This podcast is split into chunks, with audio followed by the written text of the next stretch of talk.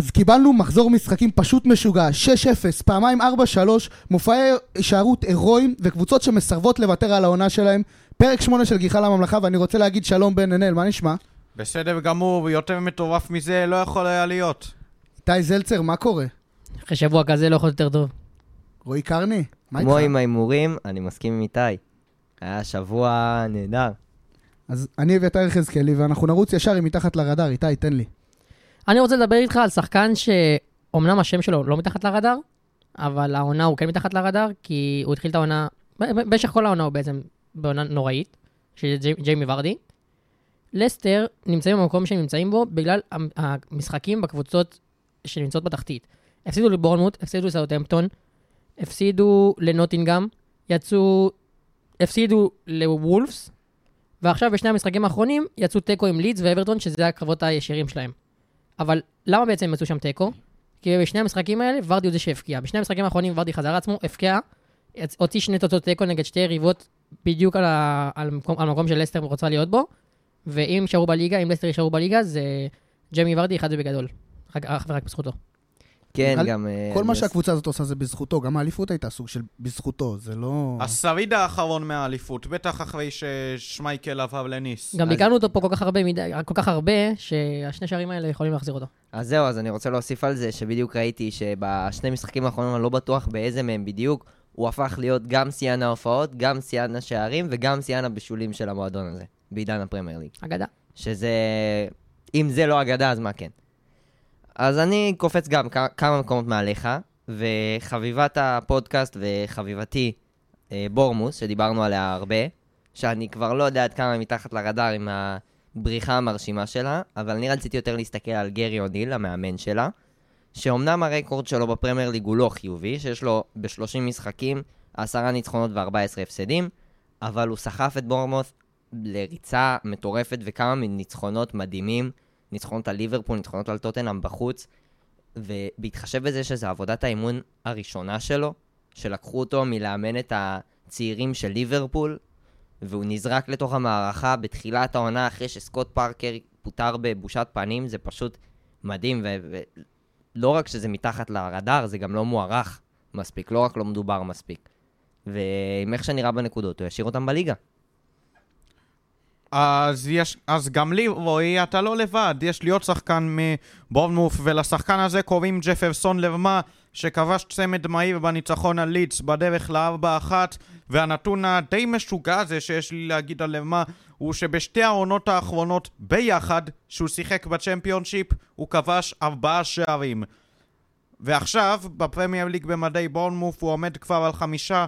אמנם הוא קשר מרכזי עם נטייה יותר אחורית, אבל אין ספק שהתפקוד שלו מהווה יותר השפעה על בורנמוף, עונה חמישית שלו בקבוצה, ואין ספק שהשישית בדרך, כי הצ'ריז הולכים להישאר בליגה, והרבה בזכות לרמה. אז אני אגע דווקא ב... בנקודה ממש קטנה, ואנחנו נפתח את זה אחרי זה. זה טיזר כזה. סם אלרדייס, ביג סם, נקודה קטנה גדולה. כן, מונה אה, 11 פעמים בקריירה שלו למאמן. מתוך זה, 7 פעמים בתור מחליף במהלך העונה. רק 4 מינויים הוא קיבל בתחילת העונה, שאחד מהם זה היה אה, בולטון, אה, שהוא אימן אותה תקופה ארוכה, ואנחנו ניגע בזה עוד מעט, נפתח את זה, אבל נתון הזוי, שכולם ידעו שהוא מאמן מחליף, אבל לא ברמת המספרים שזה מוכח. האם אימא של המחליפים? אז נרוץ מפה, נתחיל את הסיכום שלנו, נתחיל את המחזור, ונתחיל עם המשחק המטורף של ליברפול וטוטנאם, שפשוט היה... היה סוג של... אה, משחק עונה. כן. משחק העונה שלי. לא לא מבחינת ה... לא מבחינת הכדורגל. האיכות, מבחינת הכדורגל. אה, זה היה פיור אינטרטיימנט, כאילו, גם הדרמה, הסיום- הסיפור, מבחינת לראות- הסיפור. לראות את זה כניטרלי, ובעיקר כאוהד ליברפול, חוויה. חוויה... כן, כי אתה מצד אחד, ליברפול פתחה מצוין, עשתה 3-0 תוך רבע שעה, וזה היה נראה שזה הולך להיות הרבה יותר... אה, זה היה נראה, נראה שיש פה שחזור של, אה, ניוקאסל. של ניוקאסל. ואז ליברפול התחילה להשתעשע פשוט עם הכדור.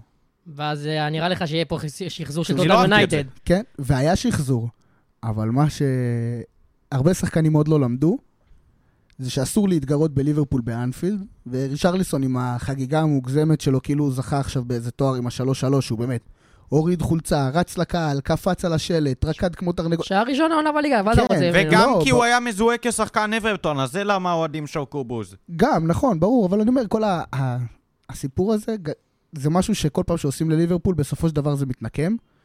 פה זה התנקם ביג טיים. עם ז'וטה הטעות נקם של, את אה, נקמתו בענק. כן, עם הטעות של לוקאס מורה. עכשיו, בן, כאילו, אתה...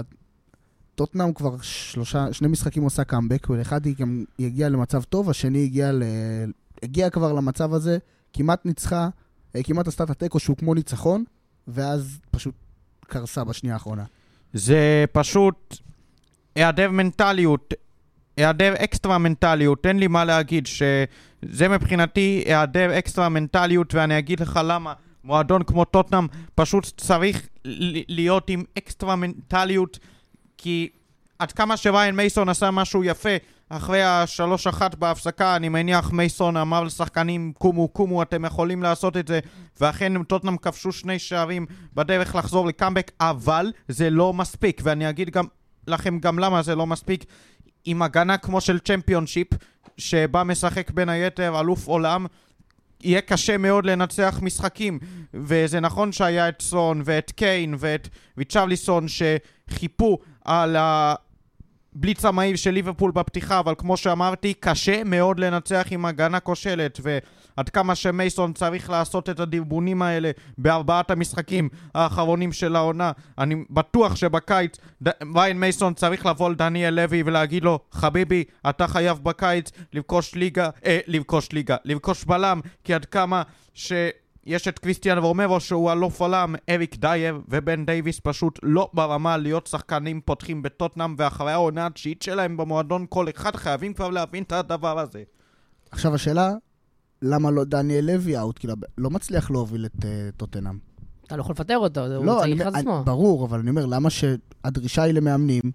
הרי קונטה צדק, וגם בזה, נ- כאילו, בוא נפתח את זה. אז קונטה צדק. קונטה בנבואת זעם שלו לפני... קונטה הוא הכהנא של הפרמייר ליג. בדיוק, עם הנבואת, אה, עם הנבואת זעם שלו, הוא פשוט הוכיח את הכל, בתוך חודשיים זה גם נהיה ככה.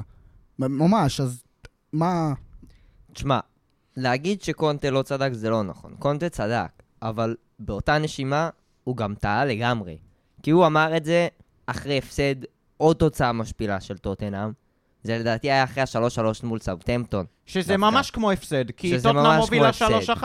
ומה שהוא אמר זה נכון בעיקר באספקט של המועדון וההתנהלות של המועדון והחוסר שאיפה קדימה של המועדון. אבל הוא לא יכול לקחת מעצמו את האשמה על מה שקורה שם העונה. הוא לא יכול לקחת, להאשים אף אחד על הקיבעון שלו ועל החוסר רצון שלו. אבל מה עם הסגל? עדיין, היה יכול זה לנסות לא, א', משהו. זה לא הסגל ש- שלו, וב', שקבוצה כזאת אפורה, שמתקשה, שיש לה שחקנים כל כך מוכש... מוכשרים התקפית, עוברת לרביעיית הגנה. פעם ראשונה העונה, באפריל, אתה מסתכל אחורה אגב, ואתה אומר... ק- ומה קרה פעם ראשונה שהם עברו לרביעיית הגנה? 5-0 אחרי 20 דקות. כי אז אתה סוחט- מבין? כי אתה סוחט ואתה סוחט ואתה סוחט את השחקנים ואת הביטחון שלהם ואת הכושר שלהם, וברור שבמשחק חוץ נגד ניוקאסל בסוף העונה, אחרי שהם כבר חטפו מכמעט כל קבוצה בליגה, זה לא יעבוד. לא היה לך את השחקנים הכשירים כבר בשלב הזה, וזה פשוט היה קיבעון של קונטה. וגם, אתה לא יוצא על השחקנים שלך. אתה יכול לצאת על המועדון, אתה יכול לצאת... אתה לא יוצא על השחקנים שלך. זה אשמתו בדיוק כמו שזה אשמתם. אני יכול להבין איתך שזה אשמתו, אבל אה, מה, אני יכול להגיד לך שגם אם קונטה היה אומר את זה מאחורי הקלעים, בשיחה נגיד אה, אינטימית שלא תפורסם מאחורי הקלעים, זה משהו שאולי כן היה עדיף שקונטה יעשה, אבל בפועל הוא אמר וצדק. אמר וצדק, כי ראינו את זה גם מול סאוטהמפטון, ראינו את זה גם מול שפילד יונייטד, וראינו את זה מול ליברפול, עד כמה ההגנה פשוט לא מתפקדת, וזה נוגע בעיקר גם להגנה וגם לקישור. ההגנה היא סוג של התקפה, כי ההגנה בעצם מונעת מהשוער לתקוף את האיומים של הקבוצה היריבה ולהוציא כדורים מהרשת ובמקרה של טוטנאם זה לא השינוי, כולם שמחו כשפרייזר פורסטר החליף את הוגו לוריס אבל צר לי אוהדי טוטנאם, השמחה שלכם היא לא שמחה מוצדקת. דווקא אני לא מסכים איתכם שהסגל של טוטנאם לא, לא מספיק טוב, אני לא מספיק איתכם, מסכים איתכם שהאשמה היא רק על דניאל לוי, כי כשאתם רואים נגיד את. בחודש האחרון, עזבו את ההפסד לניוקאסל, אני מסכים, אבל ה-5-0 הגיע בפתיחה. נגד יונייטד 2-0 הגיע בפתיחה. נגד ליברפול 3-0 בפתיחה. אז משהו בתוכנית משחק לא עובד, זה לא הסגל. אולי זה מנטלי. יכול להיות, אבל זה לא זה הסגל. אבל שהם- להפך, שנייה, הם אולי- הוכיחו שנייה, שנייה. בשבועות האחרונים שהם מנ- כן יש להם מנטלי. רגע, אני אסביר, שנייה. אולי זה מנטלי בקטע של הם עולים למשחק אה, קצת אה, שאננים אה, בצורה לא מובנת, כאילו ש, ש, שהעונה נגמרה להם, וברגע שהעונה כביכול הסתיימה כבר, ואין להם יותר מדי על מה לשחק, אני לא יודע, זה מרגיש ככה מהתחושה של השחקנים, ואז פתאום הם מקבלים את הבום הזה מכל קבוצה, כי כשאתה לא משחק כדורגל באנגליה אתה מקבל בראש וזה לא משנה מה הסגל שלך, זה לא משנה. הם מקבלים את הבום הזה מכל קבוצה שעומדת מולם, ואז הם באים, אוקיי, צריכים להגיב, הם עושים את זה יפה בשבועיים האחרונים, אבל מה לפני זה? לפני השבועיים האחרונים טוטנאם לא הגיבה. הייתה מקבלת ומפסידה, מקבלת ומפסידה, וגם אם זה לא בחמישי, חמש, שש, ארבע, שלוש, הייתה מפסידה פשוט. אז מה הלאה? אני, אני לא מסכים איתכם כי... אני אגיד לך מה, אתה ראית בדקות האחרונות גם נגד ליברפול וגם נגד יונייטד, שכשהם רוצים, יש להם את היכולת ויש להם את ה... הם יכולים לחזור. גם נגד קבוצות גדולות שהם ה top six. ולהגיד שנגמרה להם עונה, היא לא נגמרה להם עונה, כי אם הם לא מפסידים שני המשחקים האלה, לא, לא, אני לא אומר אז- שאני... אני אומר לא, ש... אתה אומר שהם משחקים כאילו נגמרה להם העונה. הגישה של השחקנים בתחילת המשחק עולים כאילו אין יותר... אין על מה להילחם. אז זהו, זה כבר בעיה אחרת, זה בעיה מנטלית, בעיה של המאמן, בעיה של לא, לא יודע מה. בעיה במערך, בעיה ב, בטקטיקה, הכנה למשחק, הרבה מאוד דברים. להגיד שזה בעיה סגל, אני לא בטוח, כי אתה ראית בדקות האחרונות שכשהם יכולים ורוצים לשחק, שיש להם טקטיקה נכונה, אחרי, אחרי המחצית, אחרי השינויים המתאימים, הם כן יכולים לשחק אגב, נגד כל קבוצה בליגה. רק עכשיו סון נכנס לעניינים בעונה הזאת. נכון. בוא נדבר על זה. תשמע, אני גם נורא רוצה להתייחס גם, זה מבהיר קצת את מה שאני ניסיתי להגיד קודם. מה שאתה דיברת על זה שבמשחקים האחרונים, גם כשזה לא היה 5-0, 3-0, עדיין טוטנאם לא הגיבו ולא, ולא שום דבר, ועכשיו הם כן עושים את זה, זה, זה ממש מחזק את מה שניסיתי להגיד, כי אתה כן רואה למה הם לא הגיבו עד עכשיו. כי לא היה להם את הבן אדם שהכניס בהם מוטיבציה. נכון, ריין מייסון הוא לא טקטיקן גדול. נכון, הוא לא המאמן הכי טוב שיש בפרמייר ליג, אבל אתה רואה שמגיע רוח חדשה, מגיע מישהו שכן יודע לתקשר עם השחקנים, כן יודע להכניס בהם את המוטיבציה, לגרום להם להאמין שהעונה לא נגמרה. אתה רואה שהם יודעים להילחם. אז נכון, אז הם לא עושים את זה מהדקה הראשונה, ונכון, זה לא מספיק טוב, אבל זה קפיצת מדרגה. אין- ומי שאחראי על זה, בעיה. זה גם קונטה. אין בעיה. אף אחד לא אמר שקונטה לא אשם במצב של טוטנאם. אני פשוט חושב שמשהו ניבא מת- מתרחש פה בול, כי, כי טוטנאם הובילה את עצמה לשם, ב, אני לא יכול אפילו להגיד בעל כורחה, כי היא פשוט עשתה את זה לעצמה, עם uh, מינויים uh, של uh, החלפות של מאמנים ומינויים, ולא נותנים את הכסף הראוי, או, שנותנים, או שמחזקים במקומות הלא נכונים, מתעקשים על שחקנים. יש הרבה דברים שטוטנאם עשו טעות, שקונטה עזב, ובגללם הם רוצים את ה... זה נראה ככה. קונטה עזב לא בגלל אה, תוצאות כאלה רעות ואחרות. גם, בגלל לא הנאום. רצו, גם, אני, גם. זה בעיקר בגלל הנאום. אני לא חושב שאם, אני חושב כאילו, הוא היה עוזב את טוטנאם, אבל אני לא חושב שזה היה נגמר לפני פגרת המונדיאל כמו שזה קרה עם הנאום הזה. אני חושב שזה היה נמשך עוד קצת לתוך ינואר, ובסוף הוא היה עוזב. אבל תחשוב שהנאום מגיע בעקבות התוצאות, אז זה כן. אחד אחרי השני. בד... אבל אני אומר, הוא לא עזב בגלל התוצאות, התוצאות לא מה שגרמו לו לעזוב. התוצאות היו, תוצא... אה, הובילו לנאום שגרם לו לעזוב. אבל תכלס מה שגרם זה הנאום הזה שהוא פשוט פתח על כולם על 200 שם. הוא רצה לעזוב, הוא היה עוזב בלי קשר, הנאום היה כדי לקדם את העזיבה. מה שגרם לעזיבה זה מה שהוא אמר, שזה החלק שאני גם מסכים איתו. שהשאיפות של המועדון הם עד תקרה מסוימת, והיא מאוד נמוכה בשביל הציפיות שלו כמאמן, והציפיות של האוהדים. הציפיות של... אז פה הבעיה של דניאל לוי. זה בדיוק, זה, ואני דווקא אמרתי גם בהתחלה שאני לא אהבתי את זה שהרבה תלונות היו מופנות אליו, ובעיקר העונה, ממש זה בלט כמה הוא אחראי לירידה הזאת של טוטנאם.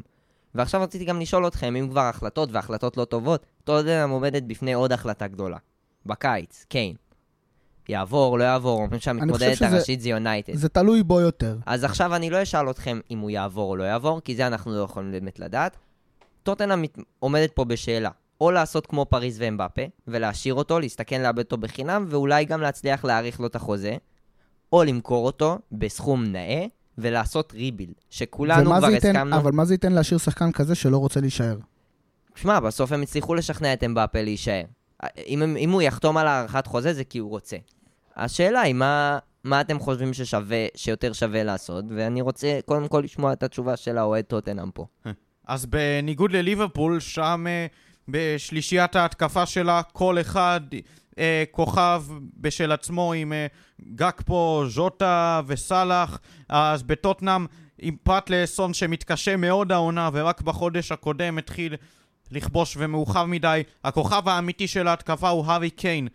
קיין זה טוטנאם טוטנאם זה קיין, ככה אפשר לתאר את זה. קיין שחקן בית, וכשהוא עזב את טוטנאם זה היה רק בהשאלה, ורואים שלדעתי בתוך השפת גוף של קיין שמתחיל כבר להימאס לו מתוך הגיהנום הזה מבחינתו שקורה בטוטנאם, כי הבחור בחודש יולי יחגוג יום הולדת 30, ואני מאמין שכך הוא לא פילל להגיע לתחילת העשור הרביעי בחייו כשהוא בלי תארים. אני בטוח שהוא ציפה להיות במקום הרבה יותר גבוה, בטח אחרי שטוטנאם מגיע, ועוד בלעדיו, לגמר ליגת האלופות ב-2019. אני מניח שהקיץ הנוכחי יהיה קיץ הרבה יותר גורלי עבורו לעומת קיץ 2021. החרמת אימונים כמו אז, אני לא יודע, אבל אני חושב שהסוגיה הזאת תהיה בוערת עד הדדליין דיי. אז עוד נקודה אחת על המשחק הזה ואנחנו נתקדם. ליברפול מציגה את המודל החדש שלה. בשלושה משחקים האחרונים, אנחנו, ליברפול נכנסה לתלם, אה, מתחילה לכבוש. זה התחושה הזאת שחזרה כשאתה יושב ואתה רואה ליברפול, שאתה אומר, בואנה, בכל שנייה הם יכולים לשים פה גול. בכל התקפה פתאום סאלח גג פה, אה, לואיס דיאז שחזר מדהים. באמת היה מדהים במשחק. גם ז'וטה. ז'וטה גם חזר נהדר מהפציעה, אבל דיאז באמת חזר, כאילו... כל מילואה של תותח? כן, הוא פשוט כאילו לא נפצע, זה פשוט המשיך, וזה היה זה, זה תענוג לראות את הכדורגל הזה כשהוא עובד. עכשיו, השאלה, זה המודל הבא של ליברפול? אז אני אחזיר אותנו שבוע אחד אחורה, כשדיברנו על זה, ושציינת את השינוי הטקטי של ליברפול עוברת, שהיא עוברת לשחק בשלושה בלמים וטרנט עולה לקישור, ודיינו פה על אם זה יפגע בהם הגנתית או לא, ואני אמרתי שברגע שיהיה מבחן, נוכל לראות איך זה עובד.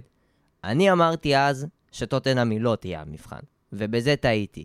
אבל ראינו פה כמה ראי, כמה גולים הגיעו מה, מהעמידה ההגנתית של ליברפול, מהיעדר טרנט בעמדה הגנתית. זה נכון, עוד פעם, ספציפית זה, זה על ונדייק שעמד בצד שלו, היו שני שערים. בסדר, אבל הנפילה שם של ונדייק היא תיאטרלית. בסדר, ו... כמה שטח היה לו שם לפרישיץ', זה לא רק אם, הנפילה. אבל, אבל אם ונדייק עומד מולו, אתה יכול להגיד לי באלף אחוז שפרישיץ' עובר אותו? לא, כנראה שגם לא. אתה לא רוצה להגיע למצב כזה. נכון, אבל אתה לוקח את הסיכון הזה שאתה... קבוצות ב top לא שאתה, רוצות להגיע אבל, למצב כזה. אבל אתה לוקח את הסיכון במערך כשאתה זז. אתה יודע שיש מצב שייווצר בור, אתה לוקח את זה כסיכון מחושב, אתה אומר, אני עכשיו, בהכנסה של טרנט אלכסנדר ארנולד, הצלחתי להביא את ליברפול למצב שהיא כובש, שהיא יכולה לכבוש גול בכל משחק, עכשיו, ואני... ואתה רואה את זה, שהיא יכולה גם לקבל גול בכל רגע, אבל עדיין זה לא, זה לא באותה מידה. זה לא באותה מידה, אתה צריך שבאמת תהיה איזו טעות פטאלית, כי וואלה, שוונדק ו... קונטה טובים, קשה מאוד לעבור אותם. זה צמד בלמים מצוין.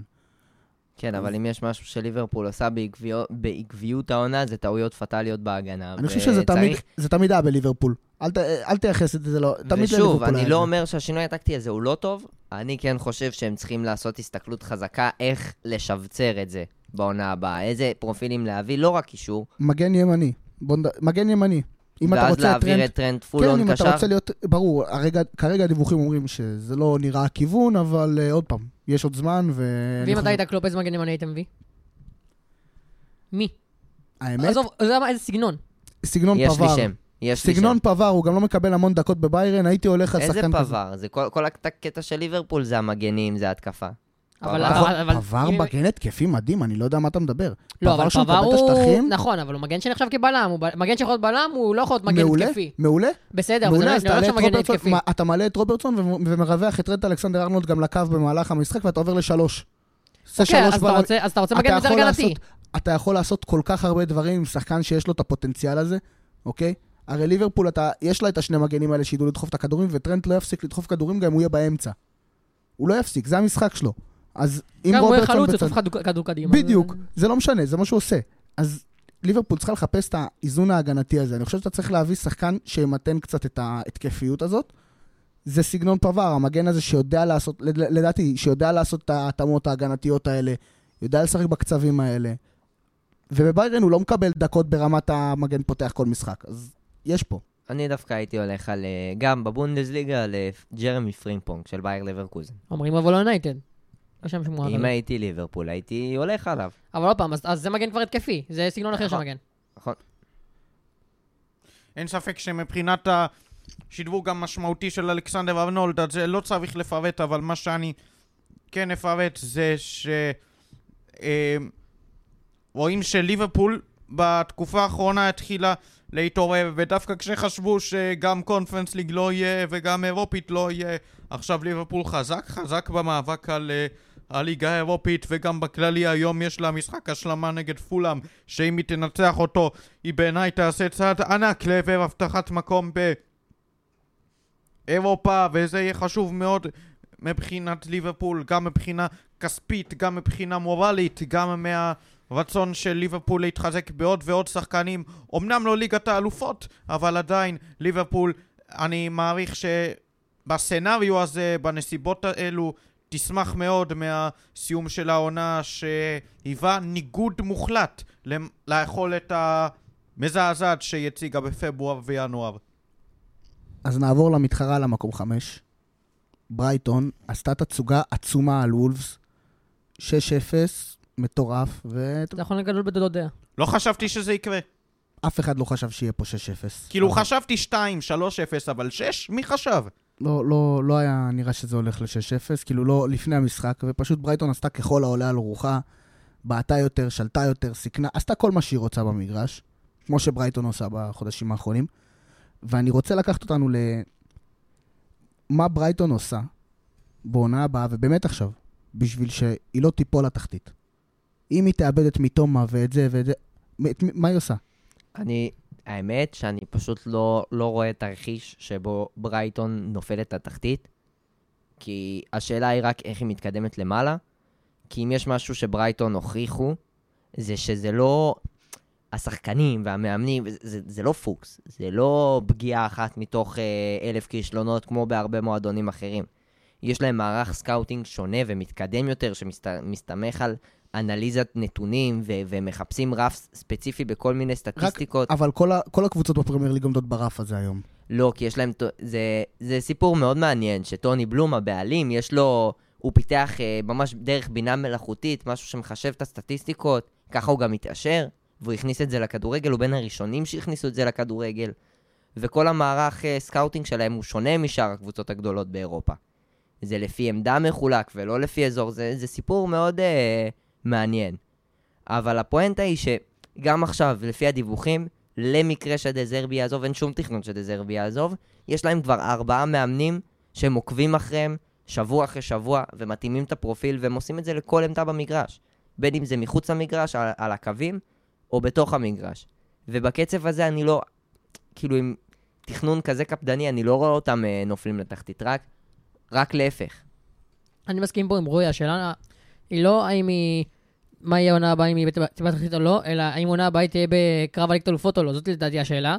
כי השחקנים, אני לא רואה אותם עוזבים, מתומה עדיין צריך להיות שם, להביא עוד עונה, עוד שתיים.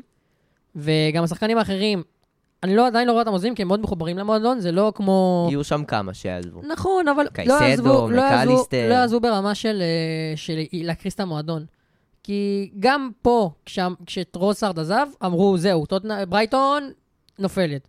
וראית שדווקא אז הם הפכו להיות עוד יותר טובים, ועוד יותר טובים. גם כשפוטר עזב, עוד יותר טובים. כל עזיבה שם מביאה בן אדם חדש, והבן אדם הזה רק משפר את המועדון. אז טוב, הם ברייטון... בתהליך מינוף בעצם. כן, ברייטון לדעתי היא הדוגמה ל- לכל אדם יש תחליף, אז אצלם לכל בן אדם יש שיפור, לא תחליף. אז. יש קבוצות קצת יותר משופרות מהם. סיטי יצא לפולאם, לדעתי סיטי היחידה יותר משופרת מהם. ברייטון לא משחקים כדורגל התקפי, גם ברמה גוארדיולה אמר את זה. הטקטית אני מסכים איתך במאה אה, אחוז. עוד- משהו ששכחתי להגיד על ברייטון רגע לפני סיטי, שהעונה היא שיפרה פלאים את ה-expected goals שלהם. כולנו אמרנו בעונות הקודמות עד כמה מחמיצנית היא וכמה מחמיצנית היא, אבל העונה עם דזבי, ברייטון עשתה שיפור מדהים, היא כבר עם 61 שערים, והרגל והראש עוד נטועים, כשנותרו אז- לה שכפים עוד שבעה משחקים. אז אם כבר אה, מחמיצנים, אז יש קבוצה שגם הייתה מחמיצנית, עד שהביאה איזה רובוט אחד, אתה שהפסיק גונב- להחמיץ. אתה גונב לי. אני אוהב גם לעשות את אתה המעברים, גונב, אני אוהב אתה לגנוב גונב, לך. אתה גונב. אני אוהב לגנוב לך. הדדי, מה בדיוק- שנקרא. בדיוק באתי להגיד שיש אחד שיכבוש יותר מהם לבד השנה. הדדיות! הדדיות בין אתה אביתר מבין? אנחנו לרועי. מחוברים. כן, באתי- בדיוק באתי להגיד שהוא יכבוש יותר מכולם. לא אז משנה. קח את המושכות. אז- קיצר, שאומרים גולים, אנא דולה לראש, זה בקיצור. כן, זאת הנקודה. אז סיטי יצאה, עשתה את שלה עם אה, 2-1 קטן ענק, שהביא לה מקום ראשון זמנית עד שארסנל ניצחה, אבל זה שוב מראה את היכולות. היא בעטה תשע פעמים למסגרת מתוך 12, שלטה יותר בכדור, עשתה מה שהיא רוצה, כרגיל, כסיטי, היה אולי משחק פחות טוב בחלק ההתקפי, כי הם לא הצליחו להבקיע בכמויות שהם רגילים, אבל תכלס הם עשו את שלהם. אני חושב שהדבר היחיד שהם יכולים לקחת את המשחק הזה זה שלוש נקודות. זהו, תוצאה לא. מספיק טוב. עשו- כאילו, ניצחון. בחוץ. כן, עשו כן, את שלהם. עשו שלהם, אבל זה לא משחק גדול שלהם. בסדר, ושלוש נקודות, בדרך לאליפות. תראה, אתה צריך לקחת בשלב הזה את הנקודות. היכולת חשובה, כן? אבל בוא נגיד שאם הם יעשו 1-0, 1-0, 1-0 ויקחו את האליפות, אף אחד לא יתלונן על כן, זה. אבל, אבל הגדולה של סיטי זה היכולת שלה, בשונה מקבוצות אחרות, שהיא משחקת את הכדורגל הכי מרשים. וניצחון כזה, דווקא ביכולת פחות טובה, יכול עוד טיפה להוריד אותם, אבל אה, בסדר, כאילו ניצחון אין לי מה... כן. כמו שאיתי אמר, מנצ'סטר סיטי אכן עם מחצית שנייה פחות טובה, אבל אין ספק שבמחצית הראשונה, למרות המגננה האינסופית של פולאם והעקיצה במתפרצת של קרלוס ויניסיוס, אה, סיטי כן ידע לנצח את המשחק הזה, וחוליאן אלוורס, אוי חוליאן אלוורס, כמה שהשחקן הזה טוב, שער ניצחון נהדר שלו כשהוא זיהה שברנד לנו נמצא קצת אחורה מאחורי אה, קו השער, והוא ניצל את זה, אבל בכללי, אה, אם היינו שואלים את פפ מה עדיף לנצח? 10-0 כל משחק או 1-0-2-1, 1-0-2-1 כשאתה לא ביכולת הכי טובה אבל אתה עם יכולת הכי יעילה? אז פפ היה אומר 2-1, 2-1, 1-0 כי אני מניח שניצחונות גבוהים בין היתר עלולים להכניס כמובן לאופוריית יתר אבל פה זה לא הסיפור, הסיפור הוא שברגעים האלה של העונה אה, וזה נכון שהיכולת שלך חייבת להיות הרבה יותר טובה, אבל היעילות חשובה לא פחות, ובמבחן היעילות מול פולאם, סיטי עמדה. מה עם מנור? מה עם מנור? אז מנור? עלה בדקה ה-76, ולא הצליח להשפיע יותר מדי על המשחק. אנחנו אלה לא- שנכנסנו אותו. כן, היינו ברור. צריכים לתת לאיתי לגבות אותו, ואנחנו נגדו. ו- ואנחנו כן. נגדו, ואז הוא היה פורח, כמו אחרי-. אבל זה אחרי ארבעה הפסדים רצופים. לוקח זמן. המזל של איתי לוקח לו זמן לעבוד. לא, אבל שמע, גם על סולומון, למרות שהוא היה טוב, אני אמרתי לכם, במידה ופולאם יהיו פחות טובים, הוא זה שירד לספסל. כי כשיש לך שחקן כן. כוכב ושאר השחקנים משחקים פחות טוב, לא, הוא גם מושאל. גם, יש לך גם, שחקנים יש- שהם עם חוזה, סיבות. יש לזה המון... יש שתי סיבות, הם רוצים להוריד את המחיר שלו, הם. רוצים להוריד את המחיר, בואו, הם רוצים למכור אותו, או לקנות אותו בחזרה. אז הם- הם צריכים את ה- להוריד את הסכום שהם רוצים לקנות גם בו. בסוף, בוא, אם אתה מ- משאיל את סולומון על חוזה של כמה עשרות אלפי פאונדים לשבוע, ואת וויליאן על חוזה של... בדיוק. אה, 100 ומשהו אה, אלף פאונד לשבוע, אתה רוצה להשקיע את ה- את הזמן משחק במי שאתה משקיע יותר כסף. לגמרי. אז ארסנל ניצחה גם, עשתה את שלה תכלס, כאילו... מהרודפת לנרדפת. כן, היא, היא סוג של רודפת אחרי סיטי, זה, זה כל... אני... את הסיטואציה הזאת כל כך... מפ... באמת, תלוי באיזה יום לא בשבוע אתה להגדיר אותה. מסתכל בטבלה. בדיוק, את, הם מצד אחד רודפים אחרי סיטי, אבל סיטי רודפים אחריהם, אבל הם, אבל סיטי עם שני משחקים חסרים, ו... לא יודע, לא, לא יודע, כאילו, ארסנל לא תיקח. זה- מי- ככל הנראה. זה ארסנל פשוט לא מדהים. תיקח, אבל ה- ה- ל- להיות במקום הזה, עד שסיטי ישחקו את המשחק החסר שלהם, שזה ביום רביעי, ואגב, אם הם מנצחים אותו, הם עוברים אותם רשמית, סופית, נעול, חתום בנקודה, ואז גם שם אה, ארסנל איבדה את זה. אז מצד אחד, להיות עד המחזור ה-34, בסוף המחזור ה-34, עדיין להיות בטופ, העונה ארסנל הייתה מעל אני לא 90% חושב- מהזמן אני לא במקום חושב- הראשון. והיא תקשיב- יכולה לסיים בלי אליפות. זה מדהים, זה הכי זה- הרבה בהיסטוריה אך- של הליגה. זהו, אני, אני רוצה, זה לא רק הכי הרבה, אני חושב שזה גם, אולי, אולי רק ליברפול עם ההחלקה של ג'רארד, הייתה יותר זמן, הייתה אה, מחזור יותר מאוחר, הכוונה, נכון. כאילו, יותר מאוחר, יותר כן, מאוחר, אבל זה אה, להיות במחזור ה-34, בשלב כזה של העונה, ולא לקח... אתה- אתה- אתה- זה, זה משבר מנטלי מהקשים ש, שקבוצה עוברת. מהקשים. וליברפול מזל ליברפול שיש עברה את זה קשה. אה, מזל שיש להם את צ'לסי לפרוק. כן, אבל לא- זה לא רק זה. זה, זה יותר חמור מזה. מזל שיש להם את צ'לסי, אבל uh, השאלה איך אוהדי ארסנל מגיבים למתרחש, כי נכון שמבחינתם, שיש כאלה שיגידו, אנחנו לא חתמנו על אליפות עוד בתחילת העונה, מקום שני וליגת האלופות זה הצלחה, הצלחה כבירה, עונה אדירה, אבל יכול להיות שאתם תפגשו גם uh, אוהדי אופוזיציה, מה שנקרא, בצד השני של המתרס, שיגידו שמדובר בכישלון על סמך הדרך בעונות האחרון... אה. נו, במחזורים האחרונים, וכישלון על התוצאות שלא הצליחו לנצח את סאוטהמפטון, שלא הצליחו... לא חושב שאפשר לקרוא לעונה הזאת כישלון. אני מסכים איתך, הם לא צריכים לקרוא לזה כישלון. כן, הם יכולים להיות מאוכזבים, אבל מצד שני, להבין ש... שיזכרו איפה הם פתחו את העונה הקודמת, עם שלושה הפסדים משפילים על האפס, ותראה איפה הם עכשיו. צ'לסי בכללי הם אה, קבוצה מבאסת. שמע, ההתקפה שלהם היא התקפה... הם מקום 12. ההתקפה, הם ההתקפה, ירדו. מתחת צ'לסי. פשוט ביכולת כמו של קבוצת צ'מפיונשיפ בחודשים האחרונים. ההתקפה... לא יודע, כאילו, יש לך שמות, יש לך אובמיאנג, יש לך, שבקושי משחק, אבל יש לך אובמיאנג. סטבלינג, סטרלינג שנעלם לגמרי, כי לא בטוח שהוא בכלל יזומן לנבחרת עם היכולת שלו. פוליסיץ', האברץ, מדואקה שאף אחד כבר לא זוכר, ועכשיו הוא חזר קצת לתודעה עם השער נגד ארסנל. יש לך את מודריק שהגיע במלא כסף והיה אמור להיות אחד מכוכבי העתיד. איפה הוא? הוא... תשמע, כשהוא נכנס, אני כן חושב שהוא לא כזה רע. מבחינת היכולת, כן קצת מהיר את המשחק. צריך סטטיסטיקה. אבל איפה התכלס? אין תכלס, זה כל הקטע. אין תכלס לאף אחד בצ'לסי. לפחות בהתקפה. תכלס יש פרנק למפרד, בגלל זה אין תכלס. חבל להפיל את זה עליו. גם אם נגלסמן, היה בצ'לסי בעונה הזאת, לדעתי לא היה תכלס. אני לא חושב שיש קשר למאמן, אבל אתם יודעים איפה כן יש קשר למאמן? איפה? בקריסטל פאלאס, שעושה עוד ניצחון, 4-3 על וסטאם. מדהים, מדהים, איזה סיפור, איזה, איזה, זה רוי הודסון. איזה סיפור. אהו- אהובנו, רוי הודסון, בגיל 76, לא מפסיק לעשות תוצאות נהדרות. אה, אמ, אני דווקא חשבתי, אמ, ואמרתי את זה באחד הפרקים הקודמים של הפודקאסט, שהודסון לא יעזוב. רועי אמר לי, בן, אני לא מסכים איתך. רועי צדק, ורועי הודסון, אה, אה, רועי... רועי אמר על רוי שהוא יכול, שרוי יחולל פלאים, ורוי לקח כל כך מוטיבציה מרועי, שזה הביא להרבה תוצאות, וראינו את זה בקריסטל פלאס, כשכמות הכיבושים של הנשרים השתפרה משמעותית בחודש אפריל 5-1, 4-3, לא צריך לה- להרחיב. כן, גם מעבר לזה, זה היה משחק מאוד חי, היה משחק התקפי, שזה משהו שלא ראינו מפאלאס הרבה זמן, כאילו עד שהגיע אה, הודסון, ולא ראינו את זה מווסטהאם בתחילת העונה בכלל, עד שהם נזכרו להתעורר, כנראה גם אה, מאזינים אה, קבועים לפודקאסט, והם פשוט הציגו משחק ברמה מאוד מאוד גבוהה, שזה לא משהו שראינו משתי הקבוצות האלה העונה. תראו, אה, סתם על המשחק עצמו, זה התחיל עם יתרון של וסטאם, 3-1 תוך פחות מחצי שעה. בערך, כאילו, מאז תחילת המשחק, בערך בחצי שעה כבר היה 3-1, מהפך. אה, ואז עוד גול בכל.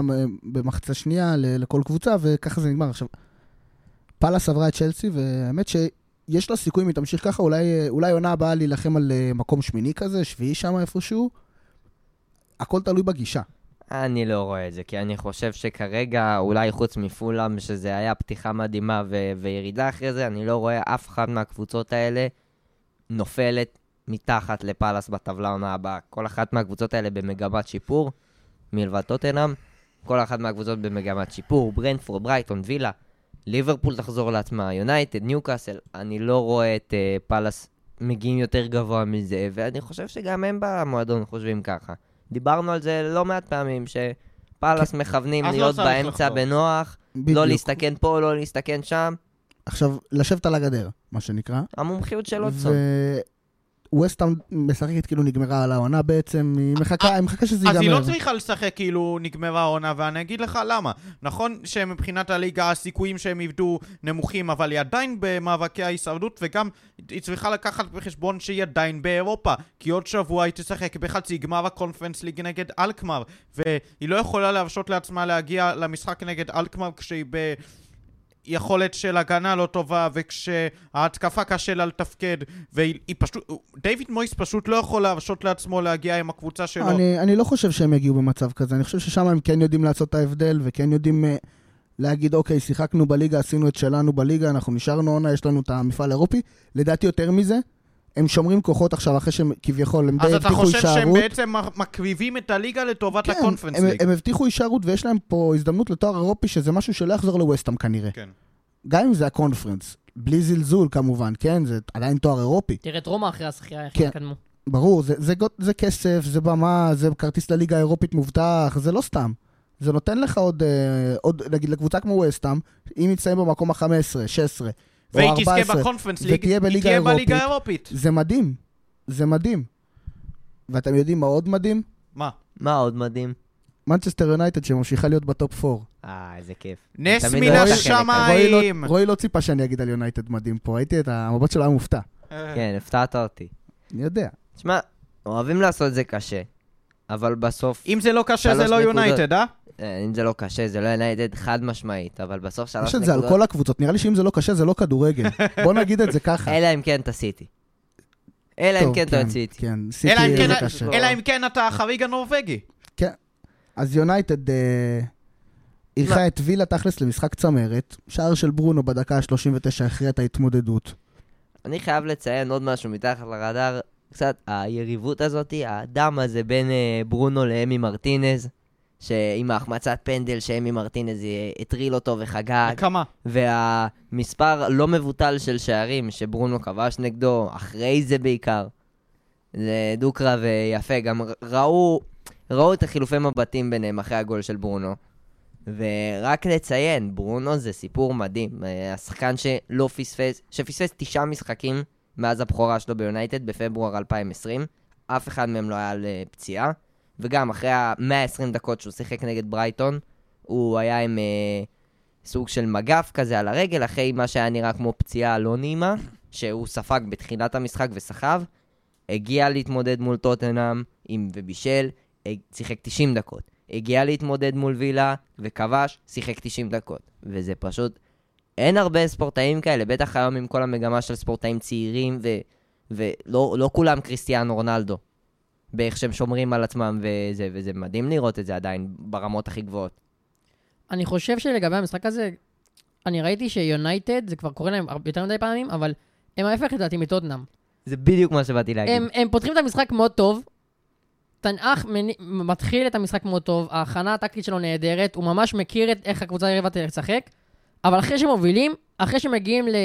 לאחר 70 דקות, 20 דקות לסיום, משהו לא טוב קורה. ותמיד יורדים למחצית, כאילו, הם וזה נכבים שיכול פשוט. להיות 4-0 ויורדים עם איזה 1-0. נכון? הם ואז נכבים. זה, זה לא, לאו דווקא נכבים, זה החילופים לא מספיק טובים. נעלמים. החילופים לא מספיק טובים. כשאתה מכניס את אלנגה, אתה מכניס את פריד, אבל אתה זה מכניס את הסג- מקטומיני. זה הסגל שיש לך נכון, כרגע. אז זה מה שאני אומר, אתה צריך, אתה צריך את ה- את ברור, העומק. לעונה הבאה, תאמין לי שהסגל של יונייטד אני לא יעבור כזה בטוח פה... בזה. אני בטוח בזה שיונייטד... תראה, יונייטד אף פעם לא הייתה מועדון עם שאיפות קטנות. אף פעם. אבל עכשיו- תראה את העשור האחרון. זה- נכון, עשור לא טוב, לליברפול היו 30 כאלה. 30 שנה כאלה. כאילו של אתה, אתה לא מצליח ואתה לא לוקח תואר ואתה נלחם, אבל אתה לא שם, ולא תמיד שם, וגם יונייטד לפני שנתיים סיימה מקום ראש, אה, שני. זה לא שהיא לא הייתה שם באופן אה, מוחלט.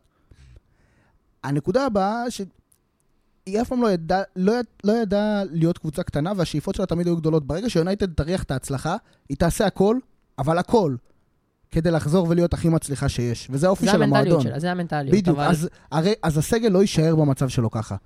הסגל לא יכול להישאר, הם לא יכולים להרשות לעצמם שהחלוץ הפותח שלך יהיה ורחוסט, או לא יודע, אתם מבינים? הוא כאילו, לא חלוץ קשר, אני לא יודע מה קורה שם.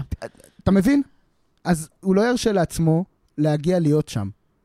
תנח יודע שהוא, אם הוא רוצה להישאר במנצ'סטר יונייטד בעונות הקרובות, ולא לעשות, אה, להיות, לא להיות one season wonder כזה, הוא חייב לחזק את הסגל. חייב. וזה, לסגל הרחב, זה להביא שחקנים לספסל. זה לא, לא בהכרח מניסיון להרכב. העבר ראינו שבדרך כלל זה, זה תמיד מגיע אצל המאמנים. גם אמרו את זה אפילו על סולישאר, שסיים אה, מקום שלישי עם יונייטד ונתן אבל עונה אני לא טובה. משווה ביניהם. אני, אבל תנח- הבעיה היא, הבעיה היא שזה מגיע לשם, שהמאמן צריך לחזק את הסגל בשביל לקחת את הקבוצה, לעלות מדרגה לשלב הבא, ואז הוא לא מקבל גיבוי. ואז מסיימים מקום שישי, ואז הוא כן מקבל גיבוי, עולים מדרגה, ועוד פעם. זה וזה כמו סייקל, רכבת הרים זה, כזאת. זה מעגל שלא ייגמר, עד שלא יהיה או איזשהו שינוי דרסטי ולא הגיוני אצל הבעלים הקיימים, או שיהיה שינוי בבעלות עצמה. אגב, גם זה היה לנו השבוע, שיונייטד היה דדליין ל- גם ההצעות האחרונות בהחלט. לקטארים ולרדקליף. ההצעות האחרונות בהחלט. שלוש הצעות. שתיים מרדקליף ואחת אחת- מהקטארים. ועדיין לא קיבלנו החלטה. אגב, הסגירה של הדדליין הייתה רק להם, כן? נת- נציין את זה. הדדליין להצעות היה בשביל שניהם, כי זה המון זמן. הגלייזרים עדיין משאירים את המועדון על המדף, גם אם לא ייקחו כמובן את אחת מההצעות האלה. אבל יכול להיות שבשבילם החלון נסגר.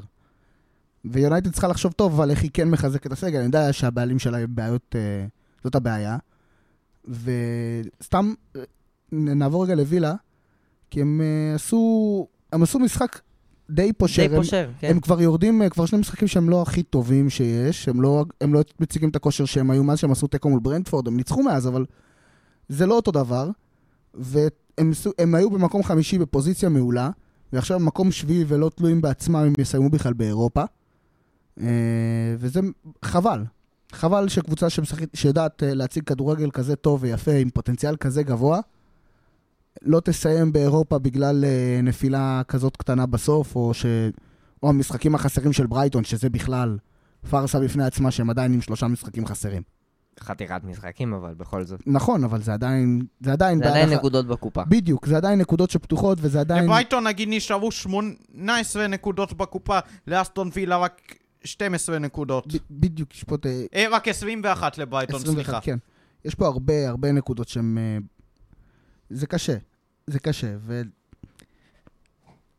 אז אתם יודעים, אז נלך על ניוקאסל, היריבה של יונייטד ב- לטופ 4. וכנראה זאת היא, יחד עם התוצאה של יונייטד והתוצאה של ניוקאסל, כנראה ארבעת המקומות הראשונים סגורים. כן, זה נראה... אולי נראה בין שזה- לבין, שלוש, ארבע, אולי יצליחו, אבל ארבעת ה... נראה שהטופ 4 סגור, ונראה שאיתי פה... אני נברחתי... לא- אני לא. מובס בענק! אני אני ניצלתי... תשמעו, אני מישהו מכם חשב. שליברפול תשחק ככה, שליברפול תעשה רצף ניצחונות, שליברפול תגיע למקום חמישי ועוד רגע מקום... לא, עוד רגע, אבל... תראה, לא הפער. אבל הוא... אני הפער יודע שאתה. מסכים, אבל אבל- הם צחקו עליי על זה שאמרתי שהם יהיו ב top 4, על זה אני לא נכון. אני גם הפועל- אמרתי, אני נכון. הסכמתי איתך. הפער, הפער כרגע הוא שבע נקודות, וליונייטד יש שני משחקים חסרים, לליברפול יש אחד. אתה, אם יונייטד בפוזיציה שהיא לא יכולה להרשות לעצמה לאבד את זה. אם היא תאבד את זה, אז היא לא תסלח לעצמה בחיים. בדיוק, אז בוא נגיד את זה ככה, top 4, 90, 90 אחוז, אה, לפחות לפי דעתי, סגור. אז ניגע בניוקאסל, ששוב יצא, אה, שוב, סליחה, אירחה את סוטון. אין ו- הרבה מה להגיד. לקחה עשתה- קבוצה רמה מעל. חוץ מזה שסאוטהמפטון הלחיצה עשרות אלפים של אוהדי ניוקאסל, בטח אחרי שתוצאת המחצית הייתה 1-0 לנועל את הטבלה. כן, לא חושב שהיא הלחיצה את ניוקאסל כמו שהיא נתנה למשל- תקווה לאוהדים ניו- שלה. ניוקאסל למשל בעטה 22 פעם לשער, וברייט, ו- סליחה, וסאוטהמפטון רק 4. באופן כללי, אני לא מדבר על המסגרת אפילו. זה לא, זה לא, לא היה פה יריבות מלכתחילה. אם זה היה פה, אם היו נותנים משחק כמו שהם נתנו מול ארסנל, אני יכול להבין. אבל לא הייתה פה יריבות באמת. תשמע, הסיפור פה במשחק הזה, מה, מה שעומד מאחורי זה, זה באמת היציבות הזאת שסוף סוף יש לניוקאסל, כי ראינו הרבה פעמים קבוצות קופצות מעל הגובה שלהן ונותנות משח... עונות טובות או משחקים טובים, ותמיד זה התלווה באיזשהו חוסר יציבות, כי זה אפילו כמו ברייטון שיכולה פתאום להיעלם, ועדיין זה, זה בבנייה. וניוקאסל יודעת לנצח גם את המשחקים האלה, וגם את המשחקים הקשים יותר כמו 2-0 על יונייטד, או, וגם לשבור קבוצות כמו 6-1 על אה, טוטנאם. זה פשוט איזושהי יציבות ואחרי שאתה זה רואה. 4 גם, שהם נתנו 4, שהיה זה יכול להיות פשוט בקלות 6. לבנות איזושהי יציבות קבוצה שמנצחת, week in, week out. קבוצה שמראה אוקיי. כדורגל טוב, week in, week out, ומשם אפשר רק... אה, אז מה, אז בדיוק אתה מוביל אותי. מה שלב ב'? פרק ב', לה- זה פרויקט עצום הרי. לבנות, לבנות סגל, לה, להתחיל להביא שמות קצת. אתה יודע, גם להגדיל את, ה, את ה fan base, שזה גם אחד מהמטרות ש, שמי שקנה את ניוקאסל רצה להשיג. כי כן, כל המקומיים זה תרבות אוהדים מטורפת, אבל הם רוצים להתרחב. להתרחב גם ספורטיבית, וגם מבחינת אוהדים ו- ו-revenue, ואתה יודע, בסוף זה חצי ממה שמעניין אותם, האנשים למעלה. אמרת להתרחב, אז uh, אני מאמין שהם יתרחבו גם מבחינת ביקוש של שחקנים, בטח כשניוקאסל בדרך לליגת האלופות. אמרתי את זה כבר לפני כמה פרקים על אסטון וילה, וזאת הייתה סוגיה די מעוררת מחלוקת, כי אז זה היה אירופית וקונפרנס, אבל כשמדובר בליגת האלופות, אין שאלה בכלל ששחקנים ירצו להצטרף למועדון שמשחק בליגת האלופות, וניוקאסל בהחלט יכול לענות לקריטריונים האלה, אבל השאלה, רועי, האם יהיה לזה המשך ישיר בעונה הבאה? אז זהו, אז זה מה שאני אומר, אני חושב שכן, כי אתה יכול להגיד, אמנם זה לא בדיוק אותו דבר, כי לסטר אז זכתה באליפות, אבל אני זוכר שגם אז התחושות של לסטר בליגת האלופות, זה שזה לא יחזיק, לא בתוך המפעל ולא בעונה הבאה להישאר במקומות האלה. וניוקאסל בונים פה משהו סולידי, נכון, זה לא אליפות, וזה לא משהו כל, כך לא רק בלתי צפוי, אלא מדהים כמו שלסטר עשו, אבל הם עושים את זה בצורה הרבה יותר יציבה, הרבה יותר הדרגתית. הרבה יותר מובנת, אתה רואה מה, מה משתנה שם, מה קורה שם, את השחקנים, אדי האו עושה עבודה גדולה. אדי האו עושה. עבודה מדהימה, ו- בעיניי- ואני חושב שללא ספק הוא המאמן האנגלי הכי טוב בין- בעולם כרגע. בעיניי, זה לא ואולי שיש לו תחרות, אגב. אולי לא, זה, אין לו. אולי זה דלאפ מה שאני אומר עכשיו, אבל אם לא פפ וארטטה, ההוא מאמן העונה. לא, זה ברור, מקום שלישי עם ניוקאסל, זה ברור שהוא יהיה מאמן העונה אם לא ארטטה וגוורדיולה. האמת שאני לא רואה למה, למה פפ צריך להיות מאמן העונה. אם הוא זוכה באליפות. אם הוא זוכה בליגת אלופות. זה קומבינה שכאילו... אוקיי, ואם הוא זוכה באליפות, מה, מה שונה? מה שונה? אתה לא יכול להביא כל העונה, נו באמת. בסדר, אז מה, אז, אז בגלל שהוא זוכה... זה כמו שאמרתי לך, כן. זה כמו שאמרתי לך אז עם כן, אהלן, אתה לא יכול לשחקן שלי, על כן. על מאמן שזוכה אליפות כל עונה, להגיד, טוב, הוא זכה, ניתן למישהו אחר. לא, דבר, מי שהיה הכי טוב יקבל. אבל יש מאמנים שעשו עבודה לא פחות טובה בסגל הקיים. ל- לפפ יש את כל התקציב שיש ההוא עשה בעולם. פלאים גם עם גם הסגל. להאו יש את כל התקציב שבעולם. ברור שלאו יש את כל... הת- נכון, אבל זה לא באותה רמה כמו של סיטי, כי יש את החוקי פיירפליי שניוקאסל עדיין לא נכון, באותן נכון. רמות לא, של גם אה, הסגל סיטי. של ליגאסל פחות טוב, ברור לי. בדיוק, אז אני אומר, ביחס אה, סגל מאמן, אוקיי, אדי האו עשה פה הרבה יותר יש מבחינתי את הוא כל מאמן הכוכבים בעולם. העונה, אדיהו. גם אני חושב ככה. הוא, זה, ואתה יודע מה? ואם זה לא היה הוא, אז המאמן העונה שלי זה או ארטטה, שבאמת עושה עונה גדולה עם או ארסנל, דזרבי. או תנח. לא. תנח פעמיים- הביא עונה מדהים. פעמיים בעשר דקות שאתה מרים ליונייטד? אתה תהיה מופתע עוד הפרק. סתם, אני אומר, תנח באמת הביא עונה, אף אחד לא ציפה שתנח בעונה הראשונה אני שלו, חושב שהחצי השני של העונה קצת... אה, אולי קצת הוריד, אבל אני חושב. אבל אני חושב שבסופו של דבר, מסתכלים על העונה הכוללת, אף אחד לא חשב שטוטנאם, אה, ש- טוטנהאם, יונייטד. יונייטד תגיע להיות ב top 4 עם תנח בצורה כזאת החלטית. אני לא רואה איך אתם יכולים לתת תשובה אחרת חוץ ממיקל ארטטה. אני אומר עוד פעם, לא, ארטטה לא או האו. אדי האו, אני לא יודע. לא ארטטה או אדי האו, האו. לא דזרבי, שכולם מאמנים מצוינים ומגיע להם. ארטטה, מה שהוא עשה פה, שוב, זה נראה לנו מוזר, כי עכשיו הם בעמדה שהם מאבדים מקום במקום להרוויח משהו, וזה כאילו, הכל בקונוטציה שלילית. אבל בוא נעים בתחילת העונה, או בסוף העונה שעברה, כשארסנל הפסידו את המקום הרביעי, אחרי ארבעה משחקים אחרונים עלובים, שהם לא הראו אופי, לא הראו כלום. אני אומר לכם שהם יגיעו לליגת האלופות ויילחמו על האליפות עם קב- קבוצת מפלצת כמו סיטי. וואלה, זה מדהים, ועוד עם הסגל שהוא עשה, שכולם מהמחזור הראשון, אמרו שאין להם את הסגל בשביל זה, שהם צעירים ושאין להם עומק, והוא הצליח למצוא עומק. הוא הצליח לייצר עומק. שחקנים שכבר היו שם, זה שהוא הצליח להחתים את רוסר, נכון, אבל הוא גם ייצר עומק. ומה מה- מה שהוא עשה שם זה... אין לו תחרות לדעתי. אני חושב שהבעיה בתארים האלה זה שלוקחים בדרך כלל את הסוף.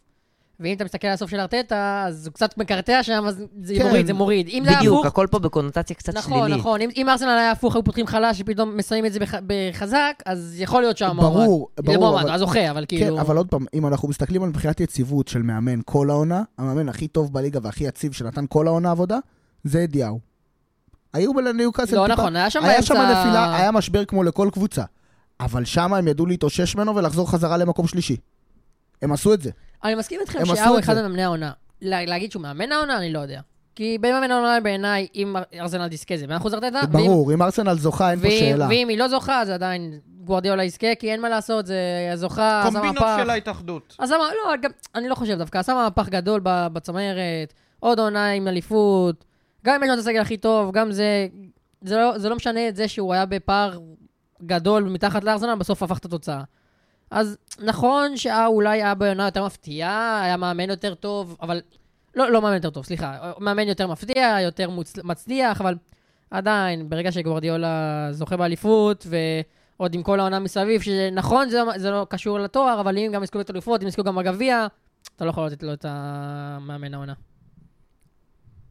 יש מסע הירואי אחד בליגה הזה, מסע הירואי מטורף, וזאת בורנמוט שברחה, והיא מגיעה לא פחות ולא יותר למקום ה-13, באותו, בשוויון נקודות עם צ'לסי, מדהים. שכרגע, שרק בגלל הפרש שערים, היא מתחתיה.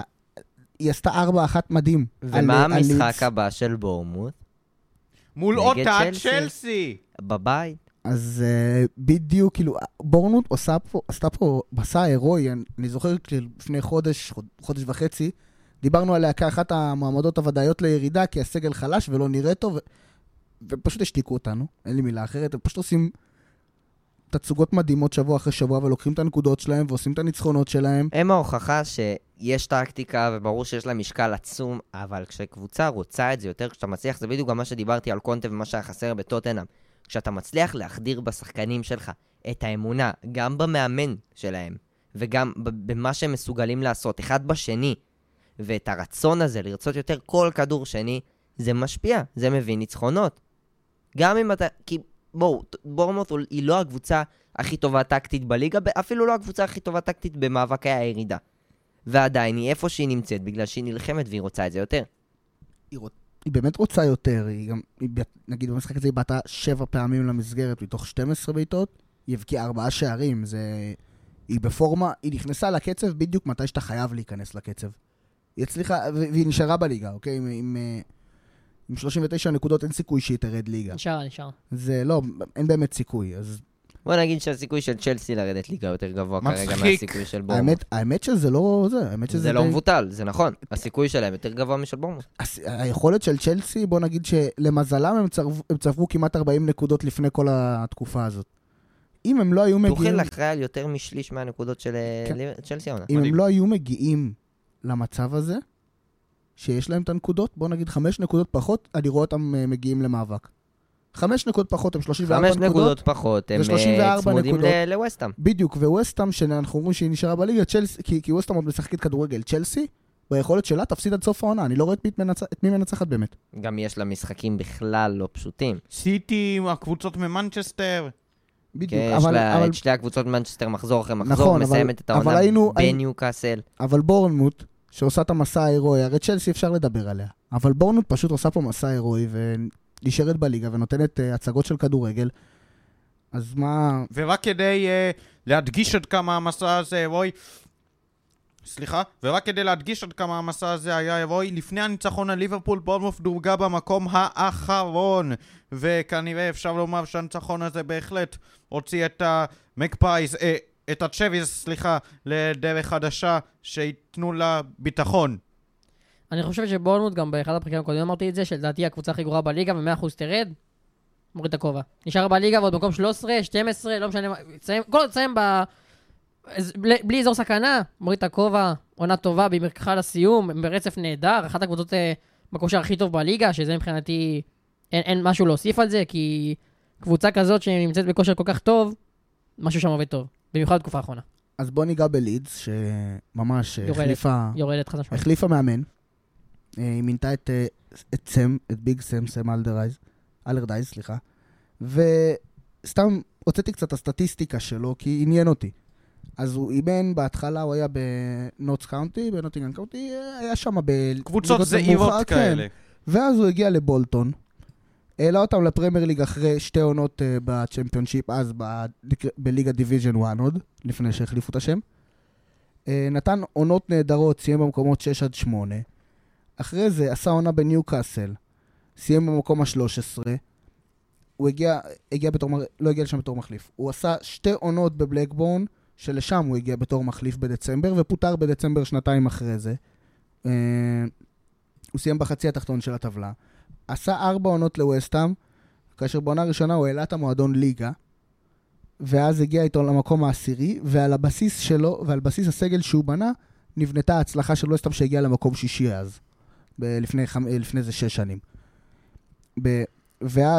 ואחרי זה, הוא הגיע עם... אה, הוא מונה, הוא פוטר, היה מאמן זמני של נבחרת אנגליה למשחק אחד, היה בפאלאס חצי עונה, סיים במקום ה-14 ועזב, הגיע כמחליף לאברטון, סיים במקום ה-8 ועזב בסוף אותה עונה כמו בפאלאס.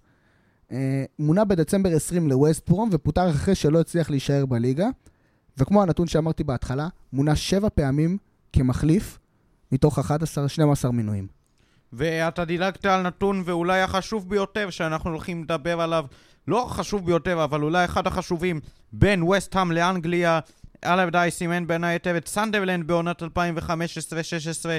הציל אותה מירידה אחרי שכולם אמרו זהו נגמר, הלך על סנדרלנד, היא תשחק בצ'מפיונשיפ העונה הבאה, כשבין היתר היה לסנדרלנד את אה, ג'רמיין דפו בסגל, אבל אה, אלרדייס השאיר את סנדרלנד הוא יודע את בליגה. העבודה. ו- כן, ואני תוהה, האם זה יקרה גם עם לידס, כי אנחנו רואים שרצף המשחקים של לידס הוא מאוד מאוד קשה, באף לא אחד מהמשחקים היא פייבוריטית לדעתי.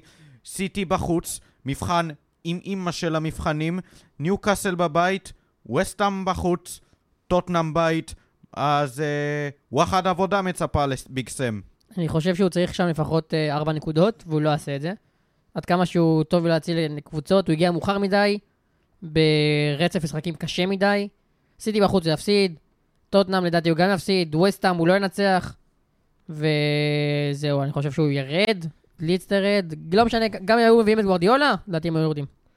עכשיו, החלק הבאמת ביזארי זה שאלרדייס יכול להרוויח מעל 3 מיליון פאונד אם הוא ישאיר את לידס בליגה. זה אגב, אומר, החוזה שלו גם הוא רק עד לסוף, הוא קיבל חוזה לחודש. זה אומר שעל חודש אחד, על שלושה משחקים, ארבעה משחקים, ארבעה. ארבעה. ארבעה. ארבעה משחקים, הוא יכול להרוויח מה שמאמן מרוויח בשנה. זה, זה מדהים. והוא יכול אפילו, תיאורטית, הוא יכול להרוויח את הסכום הזה בלי לנצח משחק אחד. אבל אני חושב שבדיוק בשביל זה גם הביאו אותו. אגב, לידס לא יורדת עד עכשיו, זה כי אברטון ופורסט ו- ולסטר סוג של עלתה מעליה על הפרש שערים, אבל הן לא רוצות לרדת ליגה. אף קבוצה, אף, סליחה, אף קבוצה לא רוצה באמת להישאר בליגה, אז זה פשוט נשאר ככה. מדי פעם תיקו, נגיד היה מפגש ישיר, אז היה תיקו. אז כן, אה, בין לידס לסטר- ולסטר. אה, בין אברטון ללסטר.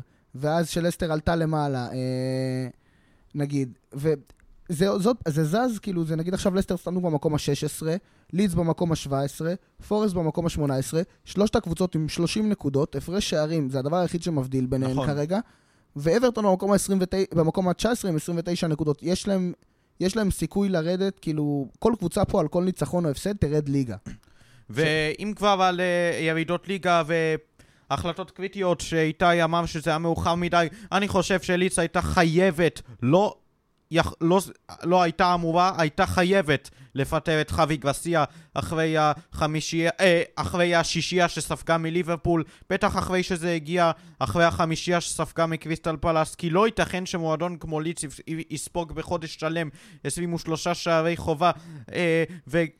מה- שכן, זה היה נותן לסם אלרדייס, לביג סם, חלון הזדמנויות נרחב יותר. אבל עכשיו הוא מקבל חלון הזדמנויות קצר כשנתנו לו ארבעה משחקים בלבד כדי להשיב את בליגה. והוא עדיין תלוי בעצמו.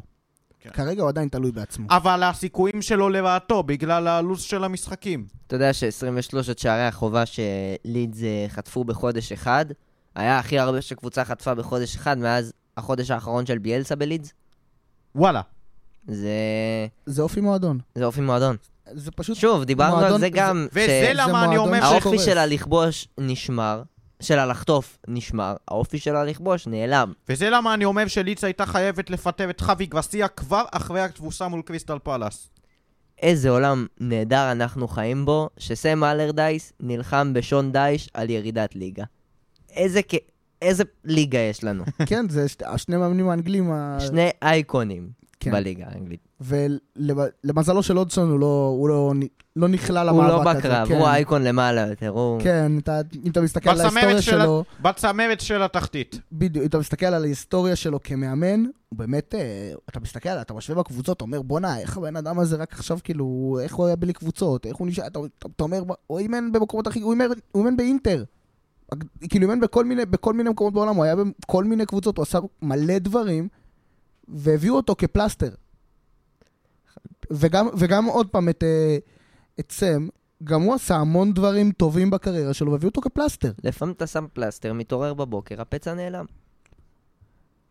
כן, אבל אה, בוא, בוא נגיד ככה שזה לא נראה שהפלסטר פה יועיל ברמת ה... אולי, אולי הם יישארו בליגה, אבל השאלה אם ישאירו אותו עונה הבאה, נגיד הם נשארים. לא.